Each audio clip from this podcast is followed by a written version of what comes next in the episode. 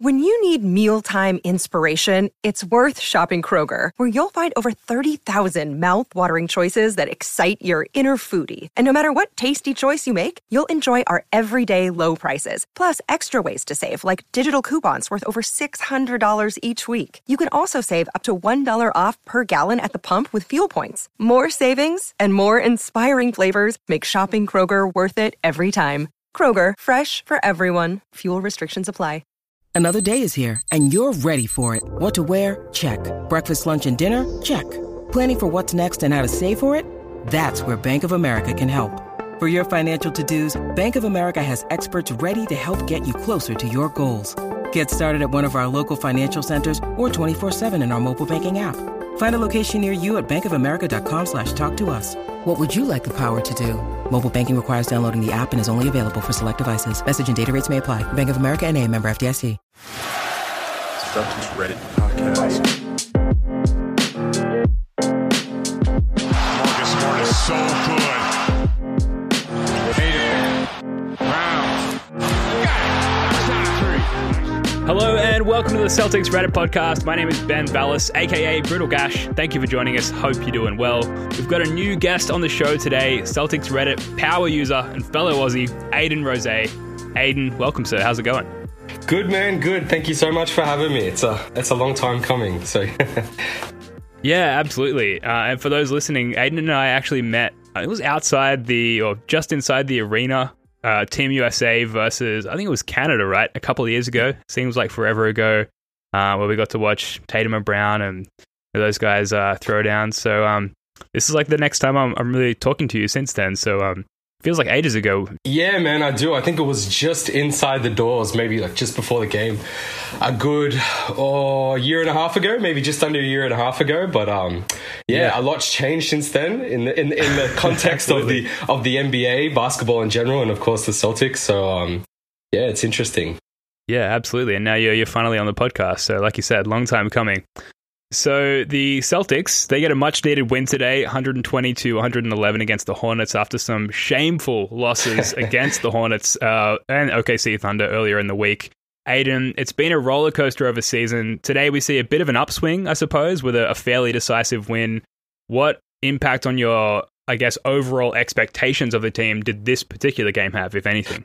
Look, in my opinion, this game it, it's an important win, especially um, well, not just for the standings, but due to the head-to-head and the tiebreaker that um, we obviously need to get over Charlotte, as we are quite close to Charlotte in the standings. So um, I think we were one and one with them um, in the season. Obviously, the loss coming a few days prior. So I think that that was pivotal, but not only that, just to gain some um, confidence back, as we have been on a bit of a rough skid. I think we'd lost three of the last four. Um, a lot of them very uh, easy wins at surface, as it seems, but um, obviously, you know, it, it's it's been a rough stretch after a really really nice stretch for the team. So um, yeah, I think in the context of the expectation moving forward, um, a lot hasn't changed into where I think the team is.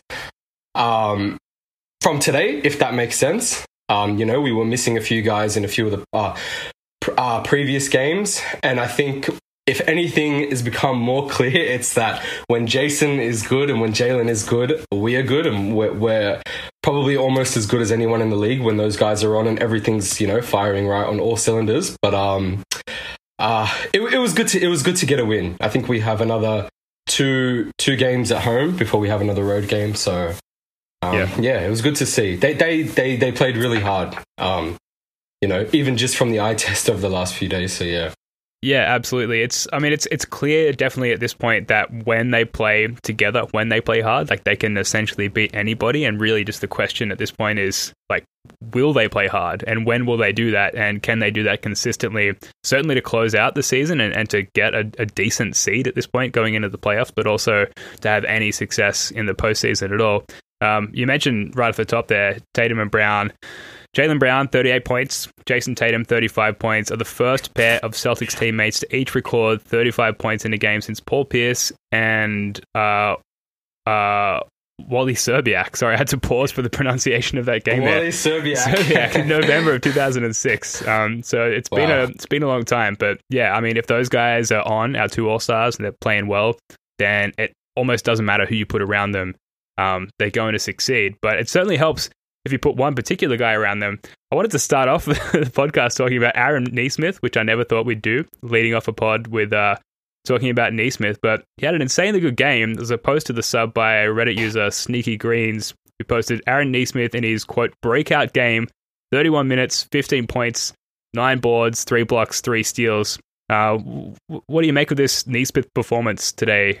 Well, it's been really intriguing for Nesmith because in the first however many months of the season, or you could say the first half of the season, he didn't really get much playing time at all. And then over the last however many weeks or last month, month and a bit, you know, injuries, guys have had to step up. He's like slowly been making his way, getting minutes, you know, 10 minutes a game here, 15 minutes a game here. Um, I thought today he looked awesome on the defensive end. You know, three blocks. I think he had three blocks and three steals, which is unreal. Um, he looks to be figuring it out a little bit more than um, than he looked to have previously. Uh, he's in the right spots on both both ends of the floor. Um, most importantly, he's making his shots. Well, at least today, you know, I think he he made half his shots or close to half his shots. He had some good looks in the corner. Um, I think he just he looked he looked locked in. Um, he looked he looked more comfortable than he did previously, and I mean, hopefully for us, you know, we got Pritchard, who's been awesome the last few days, um, been good all season really. But uh, to see Nesmith come out and have a performance like he did today, as we said, breakout performance. If we could see more of that moving forward, I mean, that's going to be invaluable to the team, you know, moving into the postseason. Um, and I'm happy for him because he, you know, he was a lottery pick, um, and coming in and you know yeah. not getting as much playing time, and then, and then looking how he did today was uh, really nice to see. Yeah, and you know, we all expected to love him for his shooting, and suddenly we, we love him for his almost Marcus Smart like qualities, right? Like he's coming in here, he's getting offensive rebounds, hustle plays, you know, steals on you know both ends of the court, and just doing all the little things. Where I think we all, you know, I'm not like a huge college ball fan. I don't know about you, but I I didn't all I saw was the the highlights, sort of after the draft and a little bit prior when it sort of was rumored that the Celtics were going to draft him. And I expected this finesse shooter coming off screens, coming off like Ray Allen, you know, pin down screens, flaring off the wing and just popping these threes. And instead, he's doing everything but that. And uh, there was a Reddit user, not Brendan, who who posted in the I think it was the post game thread. Scal kept talking about how much the crowd loved Nesmith's energy and hustle and his big plays should help him gain lots of confidence. So perhaps there's it's like a coincidence or, or not a coincidence rather that the crowd is back and, and suddenly Nesmith is like elevating his game a little bit. So that was really good to see. I think at Vanderbilt, he was like considered, you know, quote unquote, the best shooter in the draft. Yeah. He was like a 50 odd percent three shooter, if I recall correctly. I could be wrong, which is like absolutely ballistic considering for the vast majority of college dudes, like they, they are like under in terms of their efficiency compared to the NBA guys. So it felt like, like exactly what you said. We were going to get a guy who was just going to be this knockdown three shooter. But the fact that we've seen so much more and he's brought other things to the table um, when we've needed him to, um, you know, especially in today's game, is like a breath of fresh air. And I, I think, you know, the crowd and Celtics, he kind of he kind of just brings. He, he, looks like he has that Celtics like energy and that drive and that kind of hustle. You know, the Marcus Smart comparison um, in regards to his game today, I think was was really on point because he he was just kind of in the right spot at the right time and um, you know those those dives and and and running back and, and getting. I think he had a, had a really nice intercept towards the um, end of the game, which was awesome. And I think you know it's it's really good to see that from a guy like him, especially considering what was around his you know draft profile coming out of college. Yeah, yeah, absolutely. Uh, Jayson Tatum after the game on was quoted on Aaron Nesmith's energy. Quote, it's incredible. Aaron's a guy who literally is going to give his body up on every possession and run through a wall.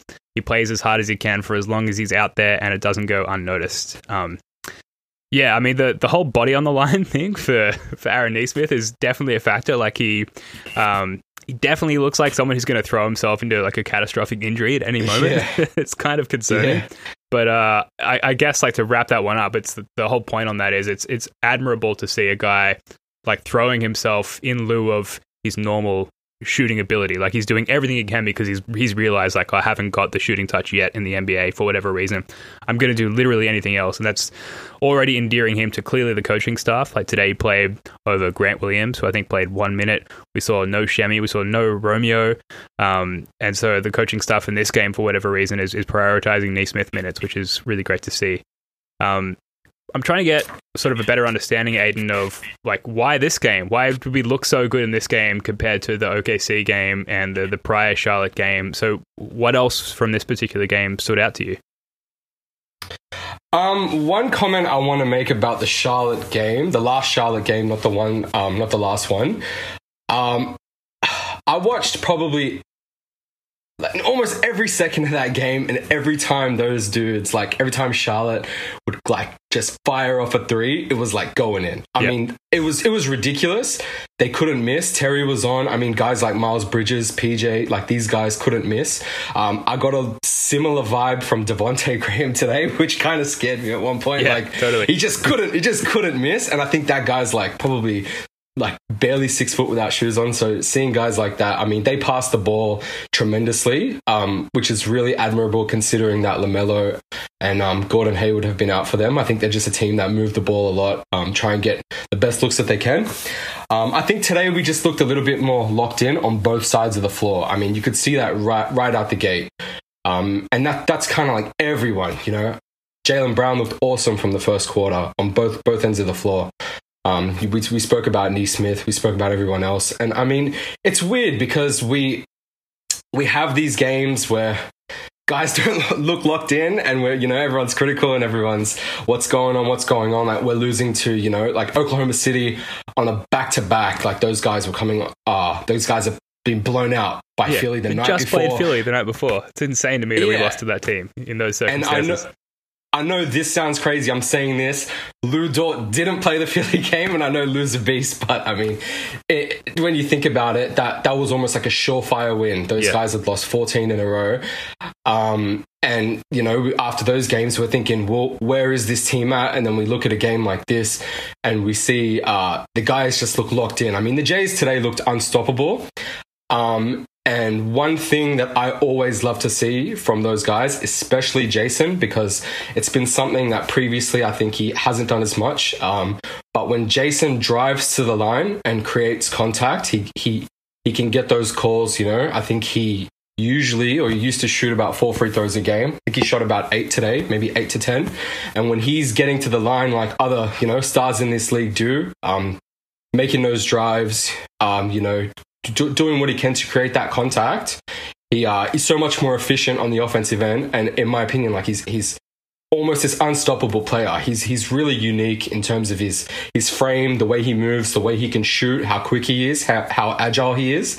And I think um, when those guys use that, you know, and push and push to the rim, and in the Oklahoma City Thunder game, I know Jayson didn't play that game, but the guys didn't really do that. I, I don't know if you kind of got the same thing. I mean, there- there's a lot of contested threes, and um, OKC have guys that pe- play really hard. I mean, you know, Bazley played well, um, Pokusevski, like these guys are good players, but I mean, in the context of where we are and what we're trying to do, you know, that should have been an easy win. I feel like the guys should be moving the ball more, cutting to the rim more, and trying trying to get the ball inside. Um, seemed like we did that a little bit more against the Hornets, and I think when our when our guys do that, especially the Jays, um, we perform much better on the offensive end. Yeah, yeah, absolutely. Joe, uh, who is on this podcast regularly, he's our New Zealand correspondent. Uh, he has this concept of um, earned threes and earned buckets, and like you know, you've got to you've got to earn your, your buckets, and, and the basketball gods will deliver them if you if you do enough to, to sort of adequately earn them. And um, yeah, I mean, today against the the Hornets, the the ball was zipping around. They kept the turnovers down, relatively speaking, only 14 turnovers. It's still kind of high in terms of league average, but at this point for this Celtics team, keeping it below 20, I think is a win. And, Yeah. and just, just moving the ball around, kind of like OKC were doing against us the other night and, and earning their threes. You know, the, the ball was going down tonight for the Celtics because the ball was moving around and they were looking for the right shot and you know making the extra pass. And even Tremont Waters who got the start you know found Aaron Most Nesmith on a couple of really nice plays there. And it just felt like the buckets were earned and therefore they went in and, and therefore the game was won. So kind of unfortunately it's like flash in the pan lightning in a bottle for this particular Celtics team. It seems like that they just can't do that night after night. But you know nine games left in the season that's the sort of stuff they've got to be sort of you know trying to, to button down between now and uh, and the postseason. Um, Evan Fournier, I feel like we need to talk about because sort of is supposed to be a major component of this team. He should be the sixth man. You could argue he's in the top four or five. Um, came back from COVID, clearly struggling from from you know coming back from COVID and, and his recovery there. Brad Stevens was quoted after the game. He won't make this excuse, referring to Fournier, but he's dealing with some of the aspects of it. He's dealing with a little wind wise. He's feeling foggy. He's frustrated by it for sure. And and just that that word foggy, that you know, he's coming back from this disease that we still don't know a lot about, even though it's like all of the news that we read about every day. The the idea of coming back and you're already winded, you're already you're lacking conditioning because you've been off the court for two weeks, but also there's like a mental uh, factor as well where you're just you've, your mental clarity is diminished as well. I just can't imagine going through that. And you know we've seen Jayson Tatum go through that as well. And I guess what we know from that, what we've learned is that they do eventually come back. Do you, do you have that confidence with Fournier as well? He sort of had some flashes there right before he went out with COVID. Do you sort of do you expect that production from Fournier towards the end of this season and, and more importantly going into the playoffs? Yeah, with Fournier, I do. I do. The when he, when he came in, he like the first few games he had with the Celtics, he obviously looked a bit out of place. Um, his shooting was off. I think he you know missed a bunch of threes, missed a, missed a lot of shots. Um, to start off, and Fournier was having a career year. I mean, I, I wasn't too engaged with this season. I haven't watched Orlando um that much, apart from probably when they played the Celtics or their own Yeah, TV games. you. But he, but but um he he was um he was having a really good year. He, he he was moving the ball. He like his playmaking. You know, I went back watched some highlights, and he, he's like career highs in a lot of stats. You know, points. Um, he's been really efficient.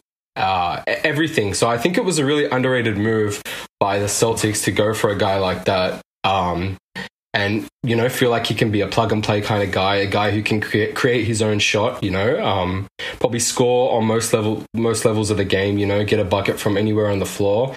Um, good playmaking, and he gets to the line as well. And I think him coming in, having that rough start, and then kind of finding his way. I think he had a few twenty point games or, or something before he went out with uh, before he went down, went down with COVID. But I mean, seeing how Jayson came back and how he struggled for a while, seeing um, Jrue Holiday had a pretty rough, um, pretty rough stretch. I was uh, made very well aware of it as I have Jrue on my fantasy team.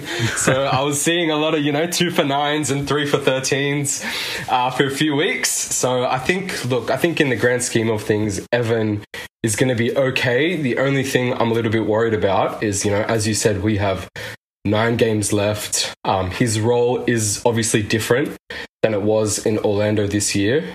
Um, I think he was taking like 16 shots a game. Um, I think, you know, getting that same kind of, you know, getting those same looks and getting that same kind of production um, will obviously be hard, you know, due to the guys that we have on the team.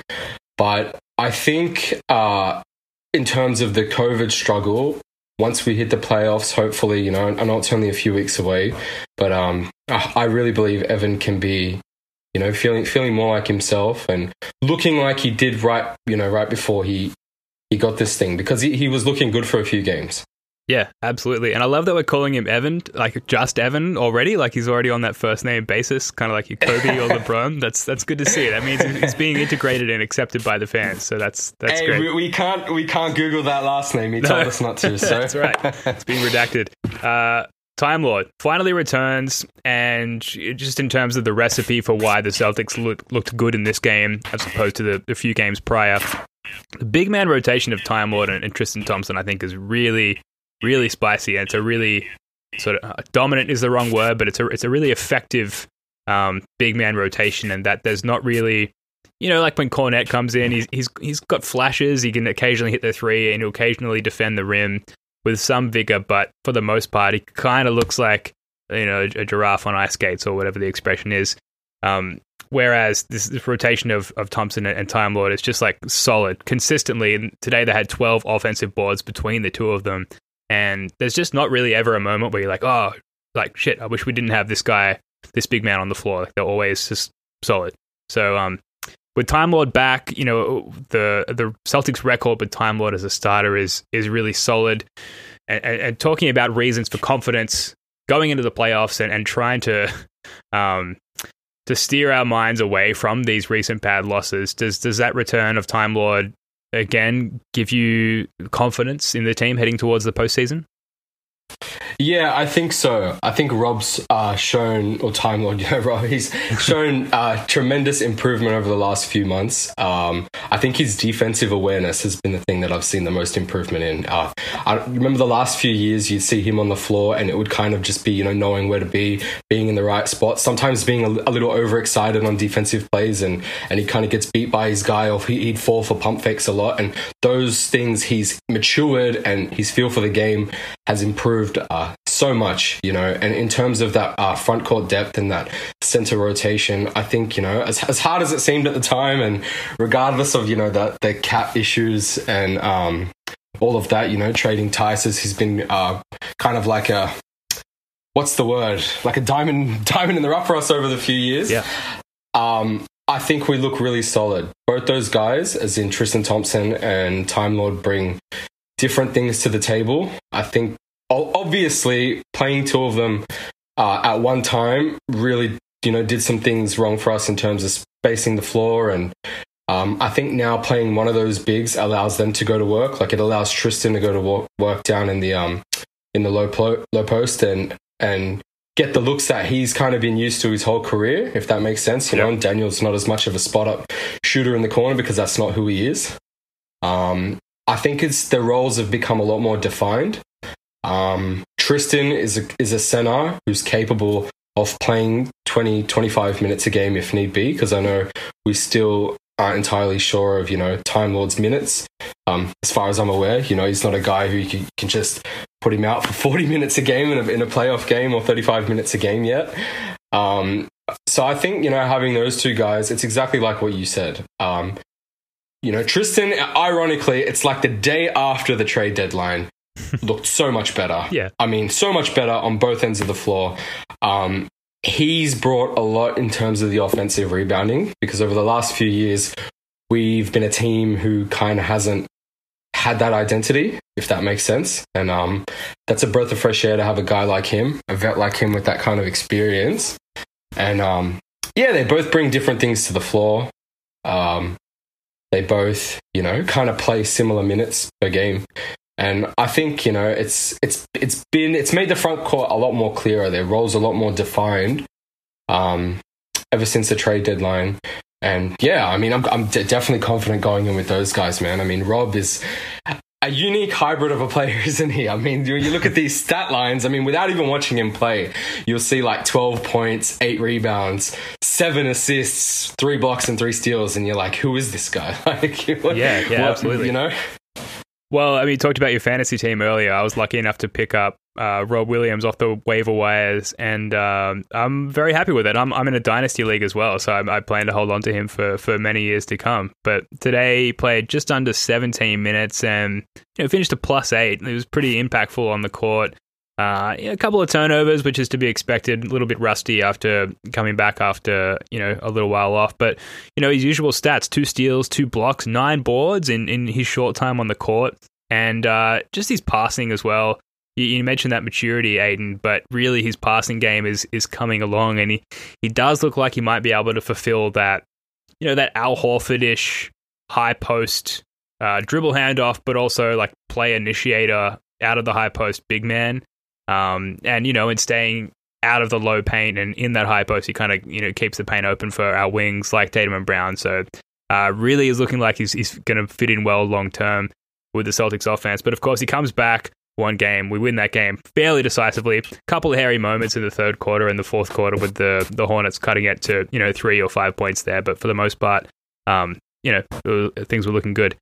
Um, we should move on to Marcus Smart, who did not play in this game suspended for quote unquote threatening language towards a referee. And there's a Reddit user, uh, agent zero zero leprechaun, who just made a post threatening language question mark.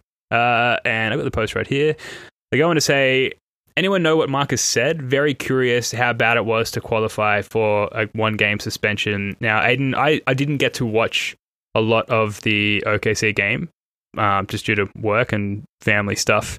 Um, did you see? Was there a moment that stood out to you with Marcus Smart and the refs that you like was clear that he was going to be sus- suspended for?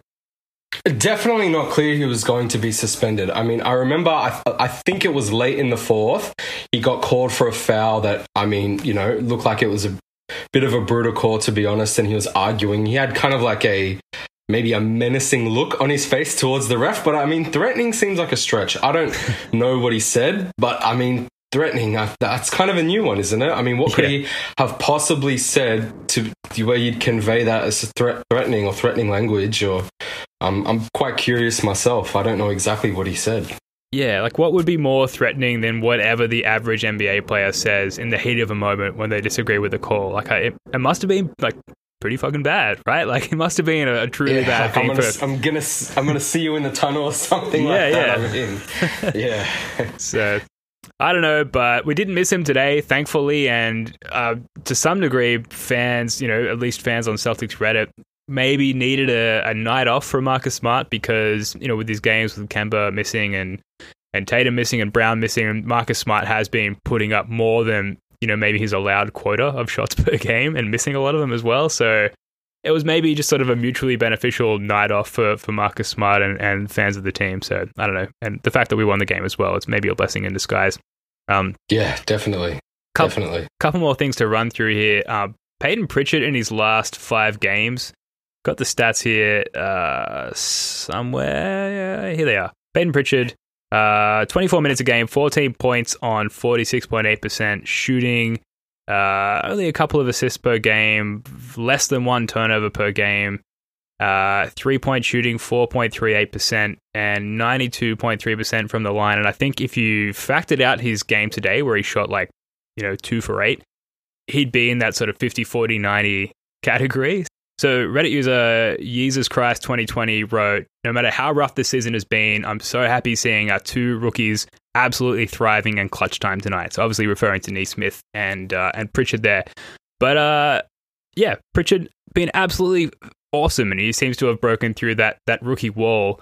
Although multiple blood stoppages tonight for Pritchard, they had to stop the game twice to clean like blood literally off his face. So not only is he absolutely bowling statistically, but he's out there like just putting his body on the line. Both of these guys are, and like to be drafted by the Celtics and play a rookie year, you know, for the Celtics and now in front of fans, and to be, you know, putting your body on the line in Nesmith's case and, and drawing blood out of your face and out of your nose, getting back into the game, Steve Nash style with a bloody nose for the Celtics. It just seems like it seems like an appropriate characteristic for for new members of this team. So um, very very good to see. Um, just get into sort of the miscellaneous points of the, this game and the last few games for for the Celtics there, Aiden. Is there anything else that sort of stood out to you recently? Yeah, Pritchard. Pritchard, I think, or was it the Nets game? He had twenty odd twenty. He had twenty eight or something. He he's he oozes confidence out there he has, you know, he has unbelievable range from a guy who's been in the league. And if you go back and you see him shooting back at uh, Oregon and what he was able to do there, he was taking shots from like almost the same range. Like this guy oozes confidence. Uh, he has like really tremendous uh, skill, like a skills, you know, fundamentals for for a rookie. I know he's you know been been in there three four years at, at Oregon, and he might be a little older on the rookie side. What is he like 22, 23? Yeah. But I think for a guy, you know, he kind of reminds me a little bit of like. Uh, maybe like the Cam Johnson pick of um, of this year of, of sorry last draft if that makes sense like just a mature guy who has the fundamentals down pat um, confidence but over the last, you know, few few games, you know, we might have lost a few of them, but to see see him do well, um, kind of run the floor and be, be that, you know, key spark off the bench for us. Um, he's had some awesome games. I mean, he's an unreal shooter. He can get to the rim. Uh, I think he, you know, for the most part, he he's a good decision maker. That's been, you know, one of my favorite things of the season as well because he started off the season being like a 50 40 90 guy potential you know, 50, 40, 90 guy over the yep. first 20 games or so. Um, then I think he kind of, you know, had that bit of a rookie dip. Um, but over the last few, few weeks or a few games, even that, he oozes confidence. He's playing at a level, um, he's playing with a swagger that I think is like quite unprecedented for a rookie, especially someone who's so far back in the rotation. You yeah. know, if that makes sense. Um, I mean, he's got no problem like popping a three, like, I mean, sometimes it looks like almost two feet out of the from the arc and just pure confidence. I mean, that's a breath of fresh air for the team as well. So that's kind of been a highlight for me over the rough stretch, we could say, the past few games, has seeing Payton look um, just like a real professional. I think he's going to be a key rotation um, piece for us moving forward. And I know this might you know, sound like I'm jumping the gun a bit, but I would not be entirely surprised at all if in the next two years that he um, ends up starting for us and kind of has a bit of a trajectory like um like Rob has, you know, like the Time Lord has has had. Yeah, he's certainly shown that in the last few games. Where are you at with, you know, so he pulls the trigger from like three, four paces behind the three point line. Like he has been doing that since he joined the team, but where are you at now with like being okay with him you know, maybe let's say making that shot with 12 seconds left on the shot clock while Tatum and Brown are on the court. Are, are you like completely okay with that now, or are you still wishing that he sort of moved the ball? That's a tough question because when he when he misses it and we lose by two, I'm gonna tell you I'm not. But when when he takes it and he makes it, I'm gonna say this kid's an absolute. You know, yeah. he's a he's a beast. But nah, I think um, I don't think he, he's there yet. Um, you know, I feel like we should definitely prioritize Jayson and Jaylen if we're in a situation like that.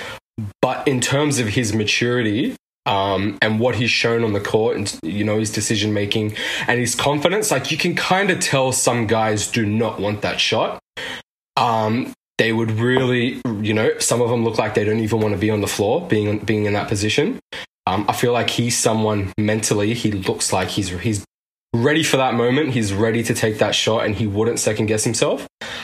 Um, and I will tell you this. I'd rather him take it over a few guys on the team, if that makes sense.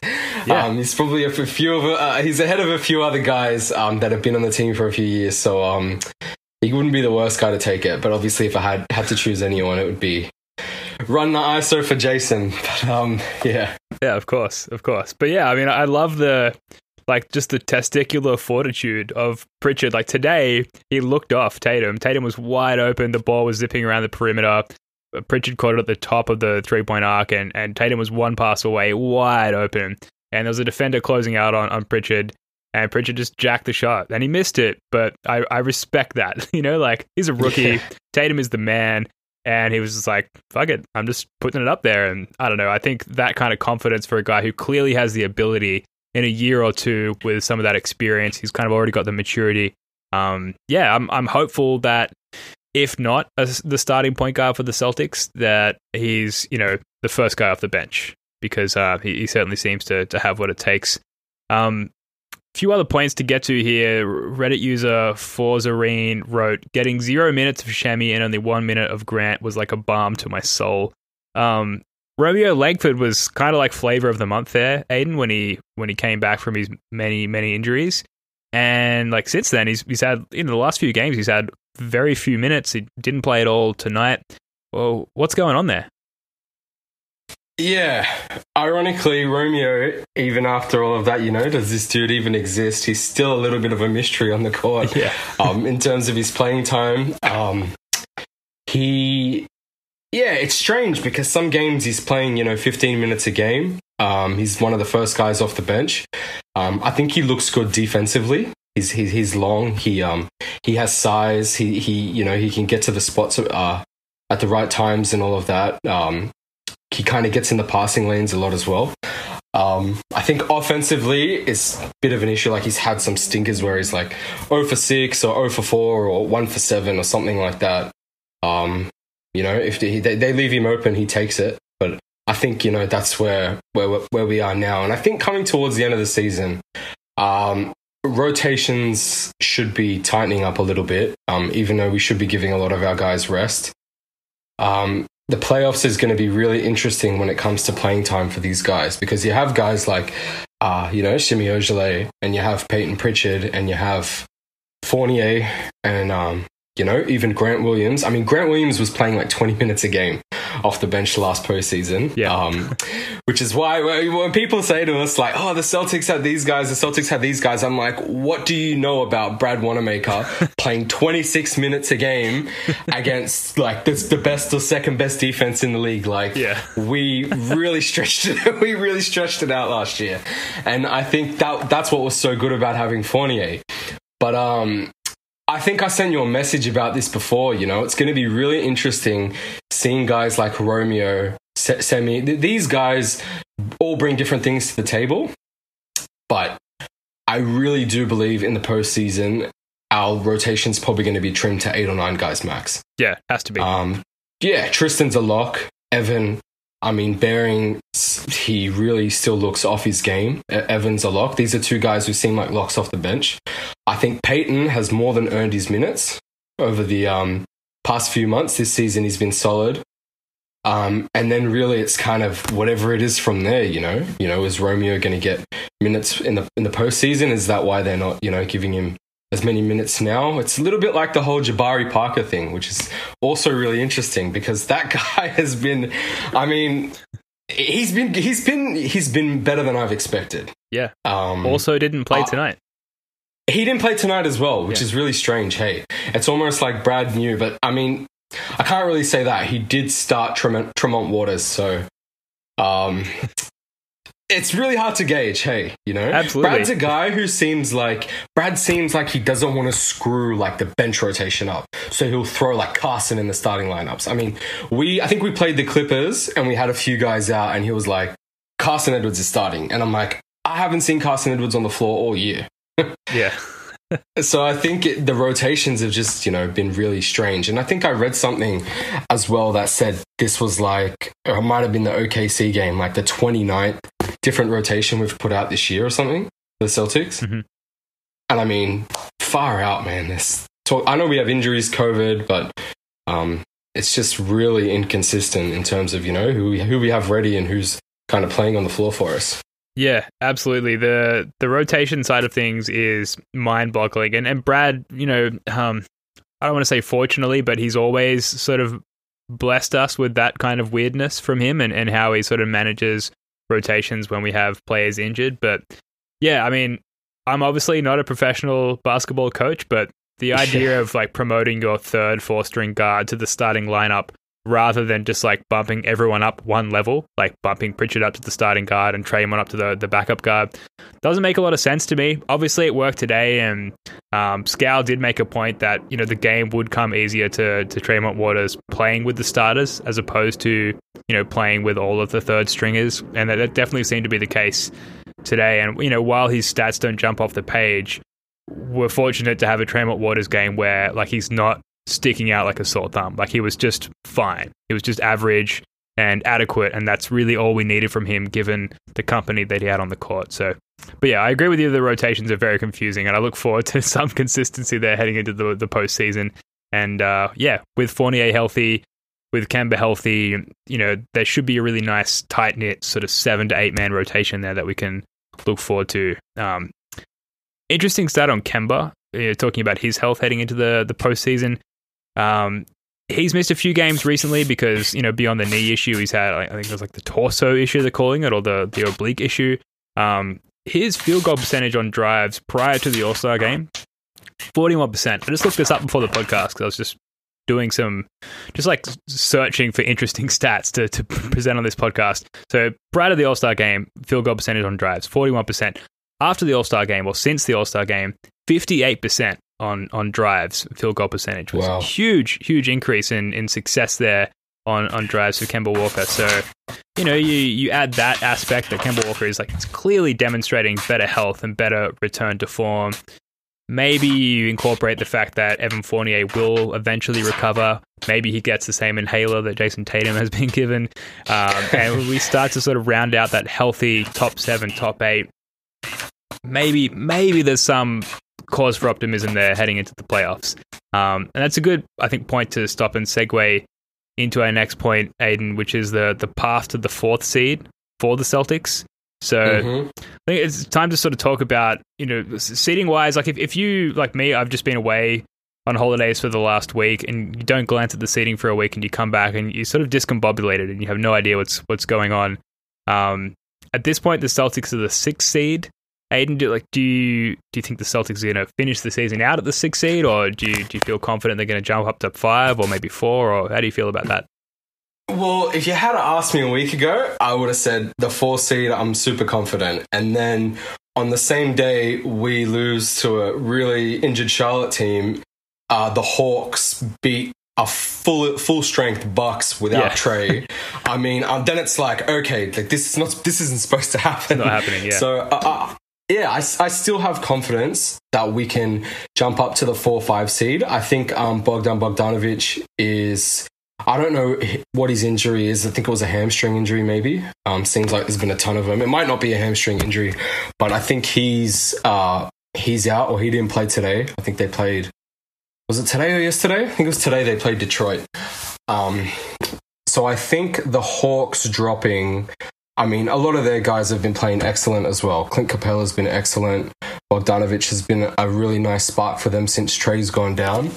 Um, and they've obviously been playing well since Nate McMillan's taken over as head coach with the departure of Lloyd, Lloyd Pierce, um, which is a little frightening. But um, I think uh, I think Atlanta can drop. We have a pretty easy schedule. We have the fifth easiest schedule, fourth or fifth easiest schedule. We only play a few more teams over 500. Fortunately, we play those teams. I think the only team we don't play um, at home that's over 500 out of the three of the nine remaining, or whatever it is, are the Knicks, ironically, and that's the last game of the season. So Yeah. we play Portland. Portland, I think, is the next game, or, or San, San Antonio is the next game. Um, and then I think we play Portland, and then I think, you know, it's the Minnesotas and Touchwood, you know, that last game was a bit frightening for us as well. But um, they we we do have on paper an easier path to stringing some wins together as opposed to some guys who were kind of duking it out with like like in Atlanta and like in Knicks, you know, the Knicks play like play Utah, play the Clippers, I think. They, they or they have a bunch of teams that are that are above 500. Um so it's it really is going to be a day by day thing. I personally feel like we can put something together over these last 9 games. I would not be surprised if like we're the fifth seed by half a game. Um, and being the fourth seed and being the fifth seed with these standings is is a, is a world of difference. Yeah. you know, Totally. it's whether whether you play um, what's most likely going to look like a fully healthy Bucks team um, with some you know fantastic players because those guys have had their fair share of you know injuries and COVID. You know, Jrue was out, so I think they're going to be a tough team in the first round. Or you play a Knicks, who I also think will be tough because I think you know Thibs, a well coached defense. Um, some of those guys have been having really underrated seasons. You know, RJ Barrett's been playing fantastic. Um, Julius Randle obviously having a breakout season. Um, I think it's so important that we fall in that four to five spot. Obviously, four would be the most preferable. And if you ask me who I'd rather play in the second round out of Philly, Brooklyn, and Milwaukee, personally, that's a pretty easy answer. I'd rather the Sixers in the second round. Um, Hell yeah. might be a little, I might be a little biased, but I mean, I mean, look, those those guys have been been doing so good with Doc this year. Um, Joel Embiid's looking pretty much as unstoppable as anyone has looked over the past few years.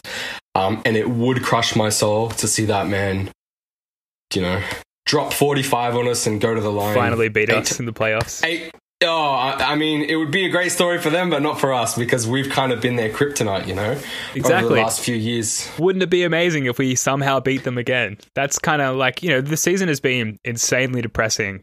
Like what a way to what a way to turn things around. The Celtics knock off the the very promising MVP, you know, wielding 76ers and, and make it into the conference finals if that were to be the case. That's uh that's what I'm aiming for in my mind. That's what I think about when I go to sleep every night. We need to beat the Sixers again.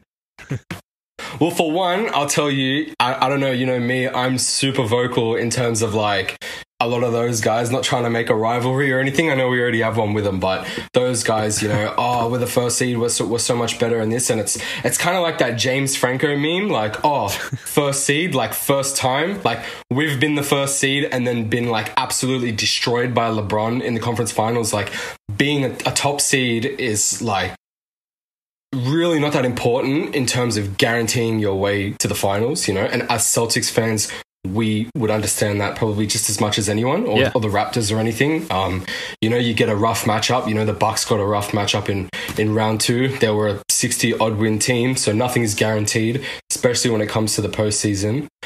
Um, but what really kind of like what I don't get is I see a lot of stuff on Reddit, uh, even you know speaking amongst friends, you know, because I have a lot of friends that watch play ball. We're always talking. Everyone is saying like, how can anyone like stop Embiid? And I'm like, well, is this guy like, did he not play basketball for the past three years? And every time like he went to the playoffs. Like, do you, do you get what I'm saying? Like, Yeah, like he has how can been we stop stopped. Embiid? Yeah. Yeah, or, or this guy, like, if I recall correctly, this guy's put up 36 a game and, and lost by 15 in the first round to us. Like, there's so much more is going to have to be firing for them. They're going to have obviously need need a healthy Ben Simmons. Um, Tobias Harris has been, you know, I'm not trying to be not trying to throw shade, but he's been one of the worst playoff guys um, of cal- a player of his caliber over the last few years. They, those guys have a lot to prove. You know, they have Yeah. a lot to prove. Doc has a lot to prove because his last, you know, close to decade, he's had a pretty shifty coaching resume over in LA as well. So they have a lot of guys who have a lot to prove. Um, maybe they're going to come in with a chip on their shoulder and surprise everyone. Um, but if you ask me, you know, who I'd rather in the second round out of those three, um, you know, upper echelon teams, it's definitely Philly because of what they've shown us previously. And I definitely do not think that, uh, I'm not going to say Embiid is not a difference maker because that sounds crazy, but it's not like, oh, we uh we don't have an we Luke Kornet, Tristan Thompson, and Rob Williams because we have those guys instead of say a. I mean, I don't know, man. Someone else who could a Miles Turner.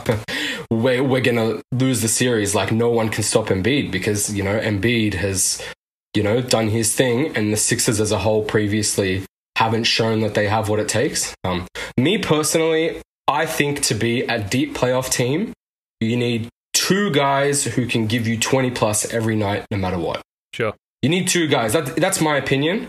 You need two guys who can give you 20 no matter what.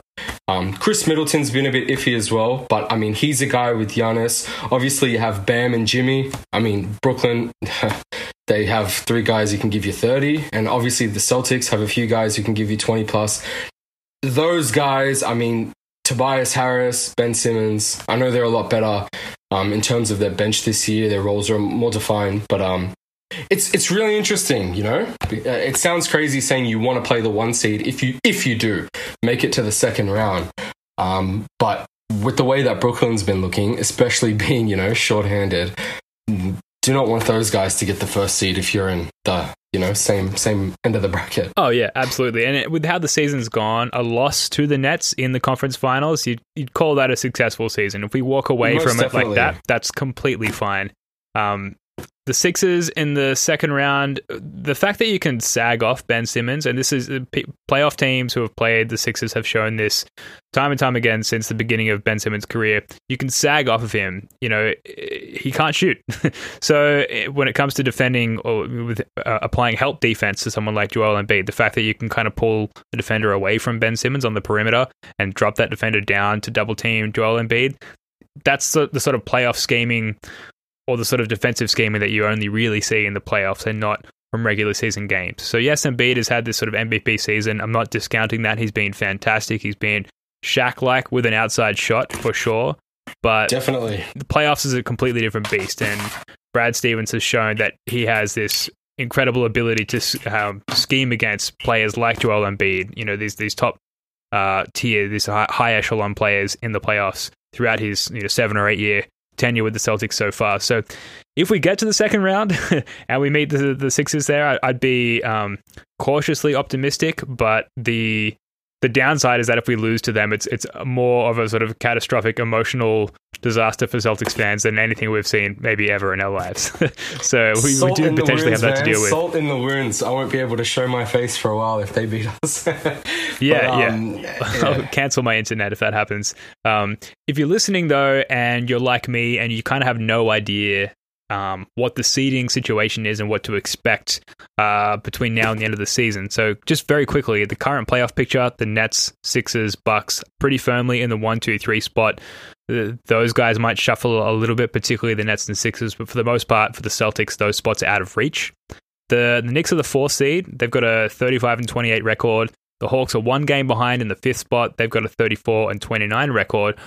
One game behind them, the Celtics, the sixth seed at 33 and 30, and the Heat sort of they've got the seventh seed, but they're essentially tied with the Celtics, also at 33 and 30, and the Hornets are the eighth seed, two games behind that at 30 32. Uh, if the playoffs started today, we'd face the uh, Bucks. They're the three seed, we're the six seed. That would not be good from a, from a first round perspective, particularly as, like you said before, Aiden, we could potentially face the Knicks or the Hawks instead. Um, of the Knicks' nine remaining games, they play some tough teams, including the Nuggets, Suns, Clippers, Lakers, and us, the Celtics. If they lose to all of those strong teams and the Celtics, they'd finish with a 39 and 33 record. The Hawks have a pretty easy final nine games. The only really strong teams they face are the Sixers and the Suns. But let's say they drop their one game to the Blazers as well, who are jockeying for playoff position. They'd finish 40 and 32. So the Celtics, like you said, Aiden, they have a pretty lax final nine games. If they can keep their heads about it, they play the Spurs, Blazers, Magic, Bulls, the Heat twice, the Cavs, the Wolves, and the Knicks. All extremely winnable games. Um, optimistically, though, let's say they drop one of those games to the Heat and one other brain fart loss. So they go seven and two in their last nine. They finish at 40 and 32, which is tied with that projected Hawks finishing record I mentioned a second ago. But the Hawks have the tiebreaker after pummeling the Celtics a couple of times through the regular season. So if those three scenarios were to play out, uh, the Knicks for the Knicks and the Hawks and the Celtics, we'd finish with the fifth seed and play the Hawks in the first round, which is definitely not a bad matchup for a healthy Celtics team. Um, we'd need to finish like eight and one to realistically have a really good chance at taking the fourth spot at this point. And from what we've seen from the Celtics team, I don't know if they have the ability to have a consistent eight and one sort of stretch, particularly at this point in the season while we're trying to get guys healthy for the playoffs, while we're trying to rest guys. It doesn't seem likely. So, you know, we sort of titled this segment the path to the fourth seed, but really I think for the Celtics it's more like path to the fifth seed and then have confidence that you can win some playoff games on the road uh, against the Hawks in, in the postseason in the first round there. Does that seem sort of realistic to you, Aiden? Yeah, the path to not playing Giannis and Jrue Holiday in round one Yeah. and Khris Middleton, which would be honestly, I mean, Or the Knicks, even at this three- point. Yeah, yeah. I mean, it, my my favorite matchup in round one is that is Atlanta. Um, I believe that Trey might not get the same calls. I mean, those guys. Oh, out of all of those guys, who's really had playoff experience? I mean, there's Clint Capela. Yeah. Um, I don't think Nate McMillan has won a series as a head coach since since forever. I mean, I know all of his Indiana days they were they were first round losses. Um, so I feel like the experience prevails there. Um, they have some really dangerous players. I mean, they have some good players. If they're healthy, there's guys like DeAndre Hunter. Um, you know, those guys are good defenders. He's having a great year as well. So it's not like there'd be some pushover team that I'd feel like we'd run through. But out of all of those matchups, I think Atlanta's the um, Atlanta's the favorite, and I would not mind seeing uh, 40 minutes a game of Marcus Smart on Trey Young. Even though even though Trey has been phenomenal this year, um, and when he's played us, he's been extra phenomenal. You know, he he he's he's unbelievable. That guy. Um, and they have some good players. You know, Clint Capela's playing really well. John Collins is playing well, and ever since that coaching change, Atlanta's playing well. But I think that would be the best matchup for us. And like I said, I really do feel like um, Trey might not get the same calls that he would get in the regular season, and that's like my my my feeling with the Sixers as well. Embiid, I feel like might not get the same calls, and with the whole sagging off Ben Simmons and, and playing off guys, um, the game really slows down in the postseason. Um, becomes more of a half half court game, and I think that's definitely when you play a team like Philly. Most teams would have an advantage that they might not have in the regular season For sure. um, you know, with the schemes and all of that, and preparing for guys and adjusting, you know. And I think Brad is a coach, you know- like guys like Spo and all of that who have proven they can adjust throughout a series. Um, I don't know if we've really seen that from a guy like Nate McMillan. Um, throughout his, you know, Pacers days, they might not have been the most talented teams, and I know they were um, pretty pretty banged up when we played them two years back in the first round. But um, yeah, Atlanta's definitely who I'd want. It'd be nice if we had home court, home court. To be honest, um, I feel like it'd make it a bit easier. But yeah, if things go right, I mean, like I said before, if you asked me a week ago about being the fourth seed, I would have said, sure, like that's in our range. I mean, we were a game behind, uh, we, we were the fourth seed a good week or two ago, weren't we? Yeah, absolutely. I mean, it was close. It, it was close, but it, it was like, sure, we have a favorable schedule compared to some of the other guys in the East in our range. Um, so it was like, sure. And then, I mean, we're losing to the Bulls without Zach LaVine where you know I, I expected us to 100% drop one of the uh, Brooklyn Phoenix games. Um, it was a back to back, but I thought we, would lose to um, Phoenix and then beat you know a short short ended Brooklyn. Mm-hmm. But um, we've just I think these few games have been really important that we've lost. You know the um, the Hornets loss, the OKC loss, the Bulls loss have kind of thrown us out, like you said, of realistically going for that fourth seed. And I mean, home court against New York, Atlanta, Miami even uh, is a bit is a bit shaky because I still am not fully convinced that those guys can't be a threat to anyone in the first round. Yeah, I agree. Um, d- definitely not a team, no matter where you're seated in the East. Miami, I feel like it's not a team that you want to play in round one, and it would be pretty ironic if the Bucks got them in round one, which seems like it could be a possibility as well. Yeah, um, absolutely. And like for for what it's know? worth, uh, the Heat they have a they're worth mentioning because if we drop below the Heat, then we drop into playoff tournament territory, which would be terrible just in terms of what our expectations were throughout the season. But uh, for the Heat, they've got a double double against the Celtics, like we mentioned throughout the the next nine games. They also play the Sixers, the Bucks, and the Mavericks in their final nine. So one of the more difficult remaining um, nine game stretches of the teams we've mentioned so far. But you know, Pat Riley, the, the mystique of Pat Riley, right? Of Spo as a coach, the, the adjustments, and and just the the overall success of, of that team over the last few years, like they they can't be discounted. And there is, uh, you know, some likelihood that we do drop below them into that seventh spot, and you know, get into the playoff tournament. But then potentially we're playing, you know, the the Nets or the Sixers in the first round, and maybe that's our path to, to playing the Sixers and knocking them out of the playoffs prematurely. So maybe I don't know, maybe it's not the, the worst thing in the world, but um, I think we've seen like just to wrap this up, we've seen everything this season, and the, the sort of roller coaster of emotions and expectations has been uh, sort of you know, obviously very up and down as roller coasters are. Uh, and I just, I personally feel like I'm completely desensitized to, to, whatever might happen. And I've never really said this before with regards to an NBA season, but a little bit I'm just looking forward, like, to it being over, right? And moving on and seeing guys like Tatum and Brown and, you know, Nesmith and, and Fournier getting a full off season to, to get their win back, to rest, to, to practice and, and try and find some normalcy there heading into another full NBA season. Cause, you know, as much as we'd like to talk about us potentially knocking out the Sixers and having some sort of playoff success, it really doesn't seem like it's going to happen. It really just seems like we need that off season. So I'm I'm kind of just looking forward to it being over in that sense. Does that resonate with you at all, Aiden? Yeah, definitely. I do have I do have 2019 vibes in a way yeah. because we went on a stretch in 2019 as well where like do you I don't know if you remember do you remember that long plane ride where everyone was was were they playing cards and Kyrie and everyone and then, and then we won four in the West Coast I was actually at a few of those games but I oh, remember oh, nice. I was in Vegas and we got blown we got blown out by by Houston and then and then they'd won like four or five on the road, uh, like in, in California. Like they played that whole stretch there. Yeah, it was like Golden State game where Gordo scored like thirty something points, and they all looked amazing again. Yeah, and the then he got the buzzer beater the next night in Sacramento, yeah, and then right. they beat the Clip or they beat the Lakers, and then it, it was the same thing. What a lot of we, we like, you know, a lot of the guys have been saying lately with this team, like, oh, we have that notch, you know, seven and three in the last ten, and then we go on and lose three out of four easy games. So uh, yeah, I do agree with you. It definitely ha- hasn't come across like this team has the consistency that it did last year, and uh, maybe it's all the uncertainty with injuries and COVID and it just being a weird season. You know, no fans. So you know, next year, uh, hopefully we can be a bit more optimistic in that. You know, the Celtics would be a bit more healthier, a bit more consistent, guys developing.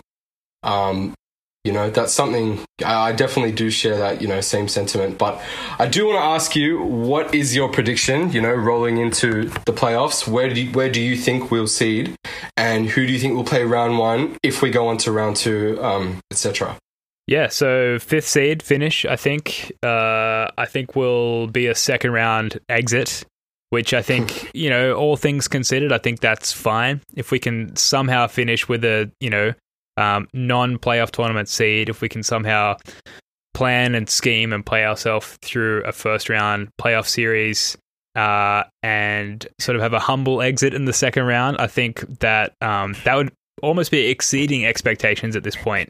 Um, that's my prediction. What do you think?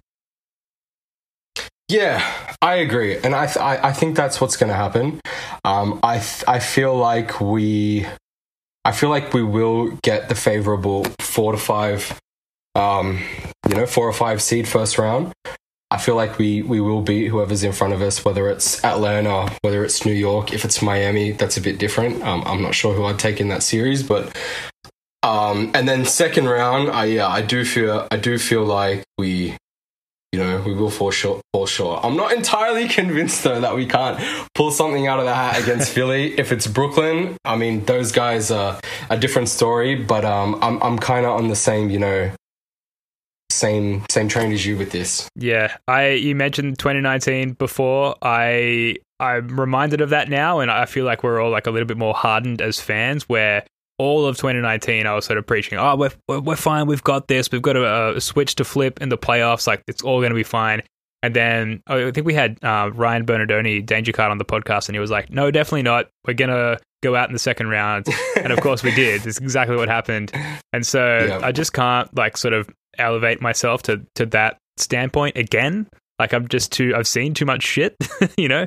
So I don't know. We'll see. Yeah. I hope that I hope that you're right. I hope that we do surprise everyone and particularly our opponents, and uh, we do see some sort of deep playoff success. But Aiden Rose, we've been talking for an hour now. That's not bad for your first podcast, mate. I uh, really appreciate you coming on. Thanks again for joining us. No, no problem, man. Thank you so much for having me on. Um, I had awesome fun, and hopefully our guys can, you know, put something together and finish the season as strong as they can. Yeah, absolutely. Well, we'll see, and hopefully, we'll have you back on at some point in the postseason to talk about it further. Folks, that's going to do it for this one. Thank you all for joining us. We're looking forward to podcasting our way through these final nine games and hopefully talking to, to Aiden again throughout that stretch. Uh, until next time, go Celtics. Peace.